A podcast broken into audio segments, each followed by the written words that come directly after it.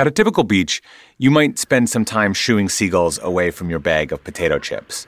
But Boulders Beach near Cape Town, South Africa, is not a typical beach. Because there, it is a different kind of bird that will pay your beach towel a visit. Birds that can't fly, sound like donkeys, and look like they're wearing teeny little tuxedos. These beach birds are penguins. You just have to sit somewhere quietly and the birds will come. If you just sit quietly, they will literally come and start nibbling on your towel.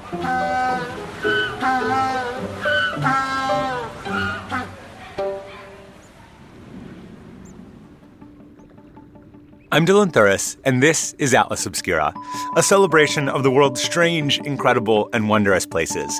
And today, we're taking you to Simonstown, South Africa, where sunbathers and tourists mingle with penguins. That's after this.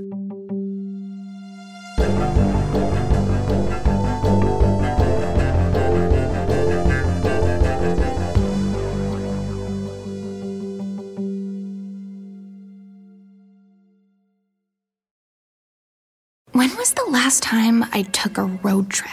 How many national parks could I hit in two weeks? What about hotels? Wait, hey, Erica, how much am I spending on travel? When your questions about life turn into questions about money, there's Erica, the virtual financial assistant to help you spend, save, and plan smarter. Only from Bank of America. What would you like the power to do? Erica is only available in the English language. You must download the latest version of the mobile banking app, only available on select mobile devices. Your chat may be recorded and monitored for quality assurance. Message and data rates and additional terms may apply. Bank of America and a member FDIC. If you're looking for a place where the wide open skies and the towering mountains inspire you to find an untapped part of yourself, you might want to take a trip to Wyoming. It's a place where bold, curious spirits forge their own way on all types of adventures. There is no shortage of iconic, expansive landscapes out there. You can discover breathtaking hikes, stunning state parks, authentic Western culture, and other historic sites, along with the tales of famous outlaws like Butch Cassidy and pioneers like Buffalo Bill Cody. The truth lies west. Discover yours at travelwyoming.com. If you find yourself driving around Simonstown, South Africa, you want to keep an eye out for animals crossing the road. Basically, you drive down towards the beach and you park, and probably by the time you've you've gotten out of your car, you've probably already seen a penguin kind of walk across the street. This is Kata Ludynia, and she works with a seabird rehabilitation center nearby that's called SANCCOB.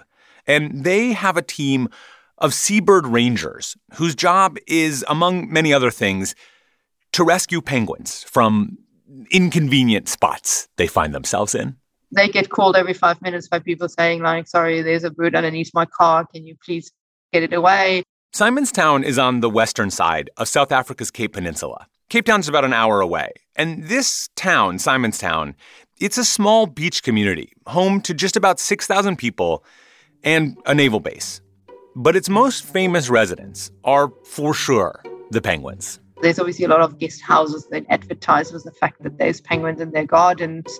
Kata says that some locals have even installed special steps in their swimming pools to make sure that the penguins can get out safely, which is just an absolute delight. But the thing is, is it wasn't always like this in Simonstown.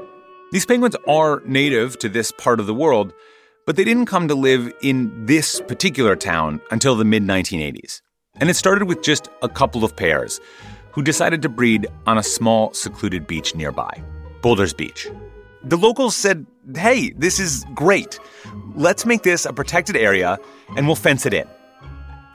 The penguins were like, cool plan, bruh. Penguins are very easy to climb fences and find holes and whatever. So they started to basically move into other areas. So they've started populating people's gardens. So now actually they're breeding in, in quite a large area. Since the 80s, a thriving tourism industry has popped up around these birds. Kata says that people really love taking selfies with the penguins. No surprise. Though sometimes they don't give them enough personal space, and these selfie takers pay the price. We sometimes laugh because obviously people know them from the movies and they're cute, and you know everybody wants to touch a penguin, and then people stick their fingers through the fence and they get bitten. Um, so they are wild. They can bite. When most people think of penguins, they tend to think of Antarctica, of ice and snow, not a place like coastal South Africa, where the weather is essentially subtropical. But these penguins, they're different. They're African penguins. And they're a little smaller. They're around knee height. They're black and white. They've got a thin black strap across their chests. And there's another way to identify an African penguin.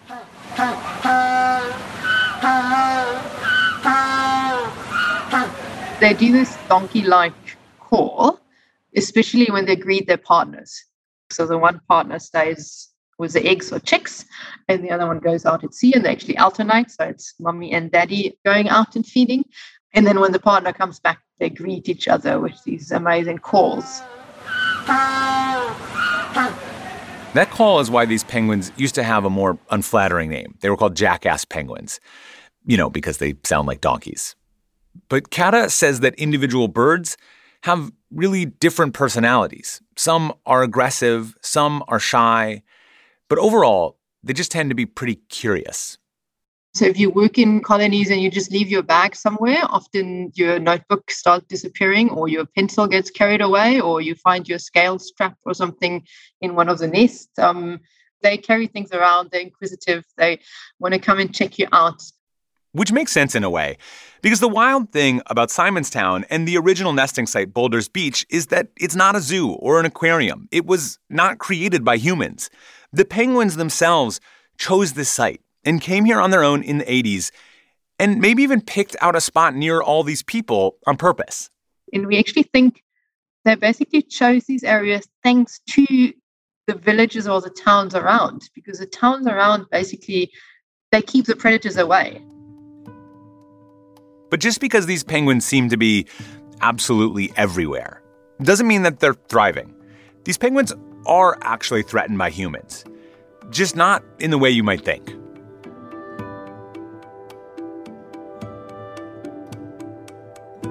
African penguins didn't always live on the mainland. Most of their colonies were originally on islands off the coast.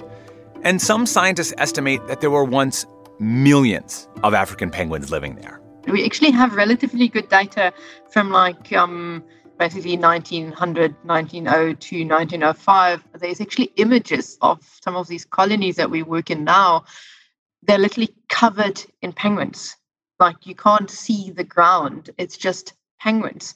We've had several people that went back to these colonies and basically found the same angle of the photo and took a photo now, and you literally don't see a bird in the picture. In the mid 19th century, two mini industries popped up around the penguins. One was around their poop, or guano. Layers and layers of this poop, like many, many feet deep, would cover the colonies. And the penguins would actually dig their nest down in there and keep their eggs safe from the elements and predators, which is gross, but also like whatever, nature, you know? Uh, eh, so the thing is, this guano could also be used as fertilizer. And so people started harvesting penguin poop to sell. Guano scraping became a big business. And then there was another business that was maybe even worse for the penguins. It was all about their eggs. The penguin eggs were once considered a culinary delicacy and typically boiled and eaten on toast. The whites supposedly always stayed a little blue and tasted slightly fishy. Both of these practices, guano scraping and egg harvesting, were outlawed in the late 1960s. But the penguins still face threats today. They're just different ones. The penguins are really, really struggling to to find sufficient food, and that is why why we actually see these dramatic declines in the in the penguin population. African penguins have very, very specific diets. They eat anchovies, and they eat sardines. Two fish that also happen to be prized by South Africa's commercial fishing industry. And there's another enormous looming problem, which is, of course, climate change. We have more frequent heat waves. We have more days in a year where it just gets too hot for the birds and they abandon the eggs. Uh, we also have more severe winter storms. So we have storms that, you know, with higher swells uh, higher waves that wash over to parts of the colonies and the eggs and chicks drown. But then climate change is also probably um, partly responsible for some of these changes in food distribution because the currents are changing and the fish is just moving to different areas that are not reachable for the penguins.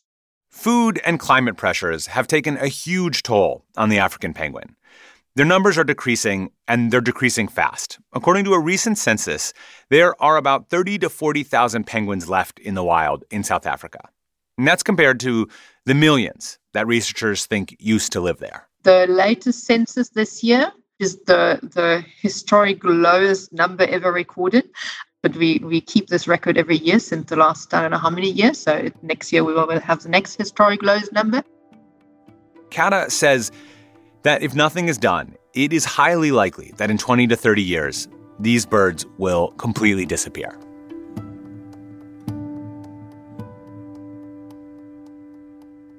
There are a few things that, that could, I wouldn't say easily be done, but that can be done.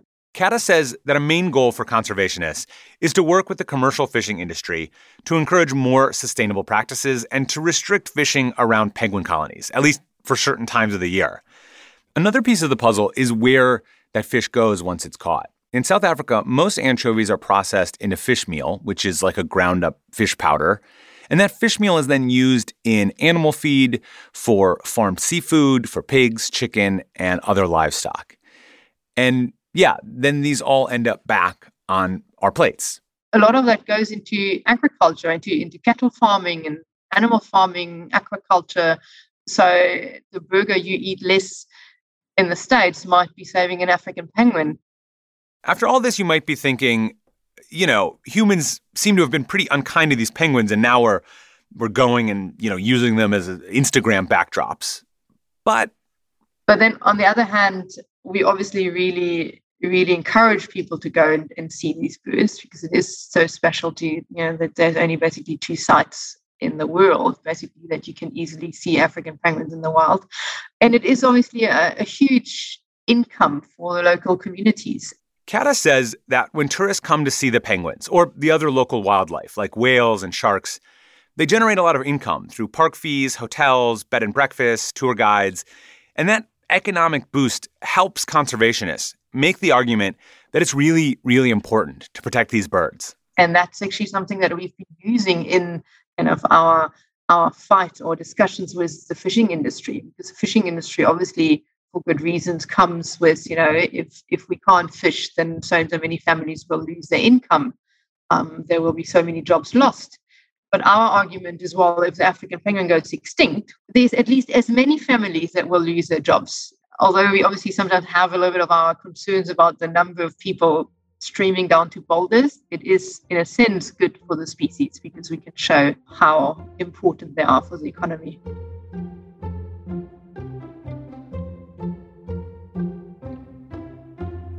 There is an entrance fee to the colony at Boulders Beach, which you should pay because it will help uh, support them. But you can also hang out for free in Simonstown, and you know penguins might wander up to you anyway. Uh, SANCCOB, that's S A N C C O B, also maintains a facility that's open to the public where you can see their rehabilitation work in action. And, you know, you can take that selfie with that penguin, just give them their space. Special thanks to Kata Ludynia for telling us all about the African penguins in Simonstown.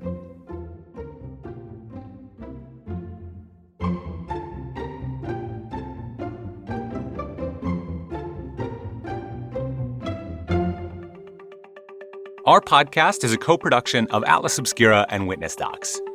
This episode was produced by Amanda McGowan. The production team includes Doug Baldinger, Chris Naka, Camille Stanley, Willis Ryder Arnold, Sarah Wyman, Manolo Morales, McKenna Smith, Gianna Palmer, Tracy Samuelson, John Delore, Peter Clowney, Annie Eubank, Guinevere Govea.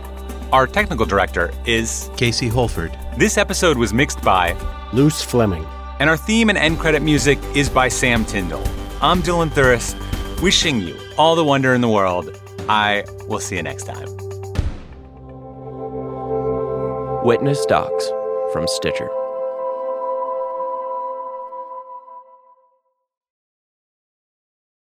The world isn't wide enough for those with an insatiable desire for discovery. The all new 2024 Lincoln Nautilus Hybrid SUV offers the power and freedom to explore further and deeper than ever before. Intuitive, smart features ensure that you're always connected to the road ahead. Inside, a thoughtfully designed cabin immerses you in a universe that is all your own. The larger than life panoramic display spans the entire width of the cabin. It's customizable and interactive. Drivers can even personalize their backgrounds with a series of nature inspired themes. This vehicle signals the arrival of an exciting new chapter for Lincoln. Discover more about the 2024 Lincoln Nautilus at Lincoln.com. Hi, I'm Lale Arikoglu, host of Women Who Travel. Women Who Travel is a transported podcast for anyone curious about the world. We talk to adventurers and athletes. I've raced the Godzone Adventure Race, which is on the South Island and goes through the mountains down in the Southern Alps on New Zealand. That was eight days spent out in the wilderness. And chefs. Iranian food is home, it's family, it's love. And we share dispatches from our listeners. Ireland is full of these, I will call them ghosts of the past. From stampeding elephants to training sled dogs, we hear it all.